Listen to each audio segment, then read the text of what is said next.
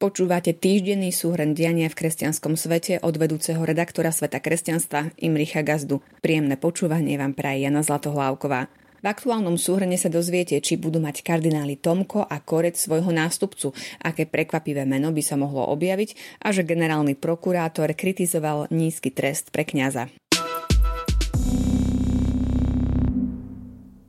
Po smrti kardinála Jozefa Tomka, ktorého pochovali v útorok v dome svätej Alžbety v Košiciach, stratilo Slovensko svoje zastúpenie v kardinálskom zbore.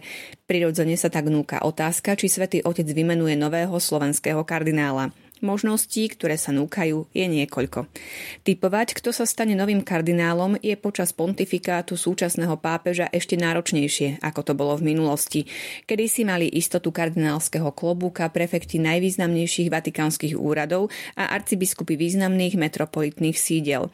František však ani jednu z týchto nepísaných pravidiel nedodržiava.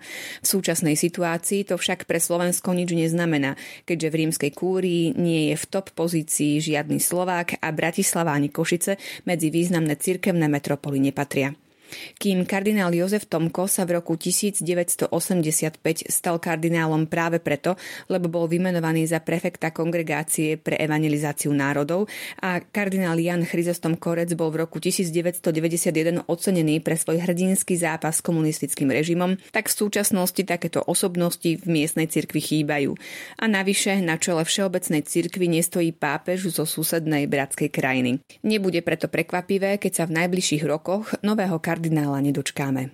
Slovensku v centre Európy by k novému kardinálovi mohol paradoxne pomôcť Františkov dôraz na periférie.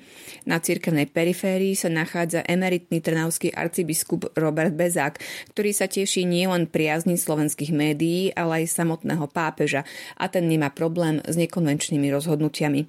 Slovensko má však na periférii aj iných biskupov. Hovorí sa o nich síce menej ako o Bezákovi, ale ich kardinálske menovanie by dávalo väčší zmysel. Obaja pôsobia v nekatolických krajinách, sú blízki obyčajným ľuďom, rovnako ako pápež sú reholníci a majú za sebou inšpiratívny život a duchovný príbeh. Reč je o apoštolskom prefektovi Azerbajdžanu Vladimirovi Feketem a biskupovi Reykjavíku Davidovi Tencerovi. Pri každom z nich je však jedno významnejšie, ale otázne je, ako by na Feketého povýšenie reagovali vedúci predstavitelia tejto moslimskej a do veľkej miery autoritatívnej krajiny. Možno by to bolo bez problémov, ale možno nie. Neprospech Tencera zasa hovorí to, že Island je súčasťou škandinávskej biskupskej konferencie spolu s ďalšími protestantskými krajinami Fínskom, Švédskom, Norskom a Dánskom, ktoré nikdy v histórii nemali kardinála až do roku 2017, keď pápež František vymenoval štokholmského biskupa Andersa Arboreliusa. Neboli by dvaja severskí kardináli príliš? Ak hovoríme o prekvapivých menách, netreba zabúdať na to, že biskupské svetenie nie je podmienkou menovania za kardinála. Pápež František menoval nových kardinálov už 8 krát a takmer vždy siahol po nejakom obyčajnom kňazovi či reholníkovi so silným životným svedectvom. A takých nesporne nájdeme aj u nás. Podobne vymenoval za kardinálov niekoľko úctyhodných emeritných biskupov vo vysokom veku. Aj na Slovensku máme jedného takého, ktorý v sebe nesie čosi z Tomkovho a Korcovho príbehu.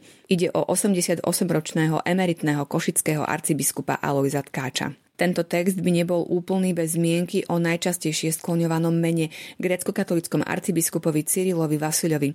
V čase, keď pôsobil ako sekretár kongregácie pre východné cirkvy, sa jeho menovanie za prefekta a kardinála bralo takmer ako hotová vec. Po jeho prevelení do Košíc Vasilové šance na oko klesli.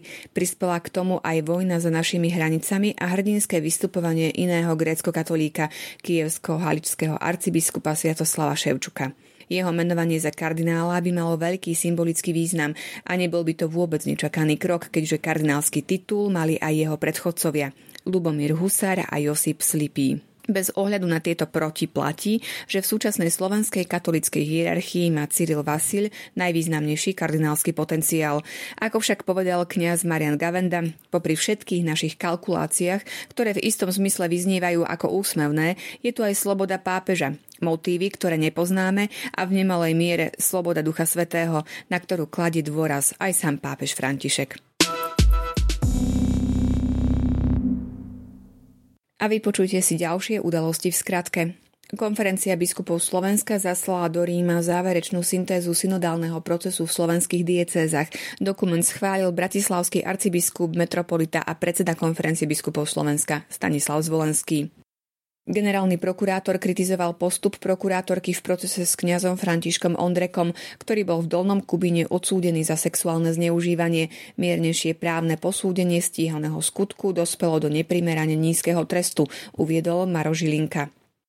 Sudkynia vo zvolenie odsúdila na 3 roky a 4 mesiace nepodmienečne bývalého kňaza Ladislava Jurčíka za sexuálne zneužívanie maloletého chlapca. Na súde sa duchovný priznal, chcel podmienečný trest. Rozsudok nie je právoplatný. Kardinál Mark Quellet bol obvinený zo sexuálneho napadnutia, ktorého sa mal dopustiť, keď pôsobil ako arcibiskup Quebecu. Vatikán po prešetrení prípadu vyhlásil, že nevidí dôvod na ďalšie vyšetrovanie. Požiar v kopskom kostole v Káhire usmrtil 41 ľudí. Polícia uviedla, že príčinou tragédie bol elektrický skrat.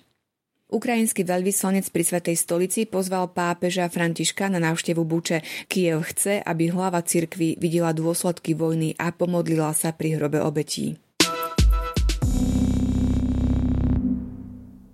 Na záver máme pre vás tentoraz hudobnú bodku. Brat Chaos, sestra Panika. Aj takúto pieseň môžete nájsť na novom CD albume bosých karmelitánov a karmelitánok, ktorý má názov Balady a piesne z Karmelu. Táto pieseň sa s humorom vyrovnáva s prílišnou horlivosťou a nepokojom v reholnom živote. Vysvetľuje brat Stanislav Jaloviar, ktorý je autorom väčšiny z 15 piesní. Vznikali v rozpetí asi 30 rokov. Samotné nahrávanie prebiehalo v kláštore bosých karmelitánov v Košiciach v roku 2022. Dodáva reholník. Počúvali ste podcastový týždenný súhrn v kresťanskom svete, ktorý pre vás pripravili Imrich Gazda a Jana Zlatohlávková. Ďakujeme za pozornosť a želám vám požehnaný víkend.